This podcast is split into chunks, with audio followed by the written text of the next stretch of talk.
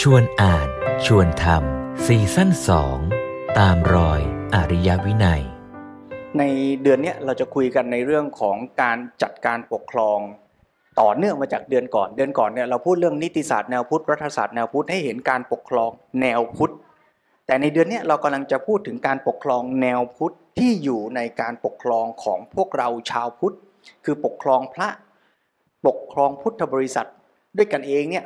เราจะปกครองยังไงให้ไปสู่เป้าหมายนั้นให้ได้ ยิ่งเป็นเรื่องของการปกครองคณะสงฆ์จุดมุ่งหมายชัดๆ อย่างที่หลวงพ่อสมเด็จบอกหรือว่าจริงๆ ที่พระพุทธเจ้าได้บอกไว้ก็คือ เพื่อที่จะเริญในไตรสิกขาหรือพัฒนาความเป็นมนุษย์ให้สมบูรณ์ เราจะพูดคุยกันในหนังสือตอบเรื่องพรบคณะสงฆ์เนี่ยซึ่งมีหัวข้อย่อยๆ อยู่ 5 หัวข้อนะฮะเรื่องแรกคือเนื้อในของการปกครองสงฆ์หลวงพ่อสมเด็จเน้นย้ำว่าการปกครองไม่ใช่เพียงแค่ทำให้เกิดความสงบ เรียบร้อย ไม่ใช่ใช้แค่อำนาจจัดการให้เกิดความเรียบร้อยแล้วจบ แต่จะต้องให้การปกครองหรือการใช้อำนาจนั้นเนี่ยนำไปสู่การจัดการศึกษา สาระสำคัญหรือหัวใจอยู่ที่ไตรสิกขาหรืองานพัฒนามนุษย์ ส่วนในประเด็นที่ 2 เรากำลังจะพูดกันเรื่องของระบบบูรณาการงานพระพุทธศาสนา เพื่อจะยกตัวอย่างให้เห็นว่า แล้วในระบบพุทธศาสนาที่พระพุทธเจ้าวางไว้หรือออกแบบไว้เนี่ย เป็นการวางระบบที่ไม่ว่าจะเป็นเรื่องที่อยู่ เรื่องการกิน เรื่องการจัดวางระบบใด ๆ ก็ตามเนี่ยทุกระบบมันพาไปสู่การศึกษาอย่างไร ประเด็นที่ 3 คือกฎหมายใช่ไหมพาให้เขวว่า แล้วตัวกฎหมายเมื่อมาออกระบบกฎหมาย ซ้อนทับธรรมวินัย จะเป็นตัวช่วยส่งเสริม หรือจะเป็นตัวที่ทำให้จุดหมายของการปกครองเขวไปผิดเพี้ยนไป ประเด็นที่ 4 คือเรื่องของการบวชเรียน ว่าแล้วระบบการบวชเรียนนั้นจะเป็นระบบที่จะนำไปสู่การพัฒนามนุษย์ได้อย่างไร แล้วกฎหมายจะมาเสริมการบวชเรียนหรือไม่ได้เสริม และประเด็นสุดท้ายคือวัดก็จะทำหน้าที่ให้เป็นส่วนหนึ่งของระบบการศึกษานี้ ระบบการปกครองนี้อย่างไร ผู้ปกครองแปลว่าอะไรครับ คุณพ่อคุณแม่ คุณพ่อคุณแม่ พ่อแม่ทำอะไรเรา สั่ง สั่ง ดูแลไหมพ่อแม่ดูแลไหมเหมือนเตรียมมาพ่อแม่สั่งเลยนะ คราวนี้เวลาเราใช้คำนี้เนี่ยอย่างที่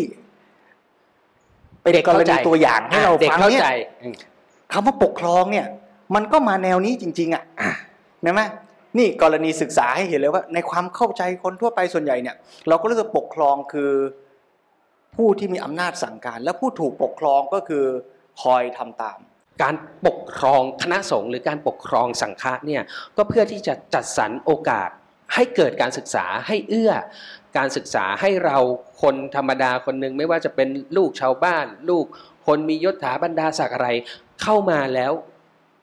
อยู่ในสังฆานี้แล้วสามารถที่จะเกิดการศึกษาได้ ดียิ่งขึ้นได้พัฒสามารถที่จะพัฒนาตัวเองได้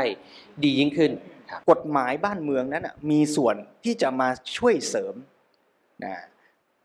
พระธรรมวินัยให้ดำรงคงอยู่ เพราะฉะนั้นตอนต้นเนี่ยหลวงพ่อสมเด็จเลยชี้ชวนเห็นว่าพรบคณะสงฆ์เนี่ยไม่ว่าจะพูดฉบับไหนเนี่ยจะต้องจับจุดให้ได้ เพื่อไปให้ถึงหัวใจหรือเนื้อตัวของพุทธศาสนา แต่ถ้าไม่เข้าใจกฎหมายก็จะไปบอกว่าอ้าวพระไปทำหนึ่งสองสามสี่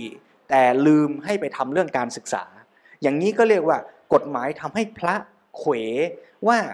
ถูกสั่งให้ไปทำอย่างอื่น แต่ลืมทำหน้าที่ หรือถ้าหนักกว่านั้นก็คือกฎหมายอาจจะออกมาแล้วกลายเป็นตัวขัดขวาง หรือสั่งห้าม ไม่ให้พระทำหน้าที่ไอ้อย่างนั้นก็จะยิ่งไปกันใหญ่ เพราะฉะนั้นเราอาจจะต้องกลับมาช่วยกันดูตรวจสอบว่า เราในฐานะประชาชนของประเทศนี้ซึ่งปฏิเสธไม่ได้โดยเชิงระบบว่าเราคือส่วนหนึ่งของผู้มีอำนาจในการออกกฎหมาย เพราะเราคือคนเลือกสสไปทำหน้าที่นิติบัญญัติ เพราะฉะนั้นประชาชนทั้งหมดในประเทศนี้ปฏิเสธไม่ได้ ว่าเราคือผู้มีส่วนร่วมและรับผิดชอบ ในการออกกฎหมายที่จะมาบังคับ ให้หรือปกครองให้พระสงฆ์ทำหรือไม่ทำอะไร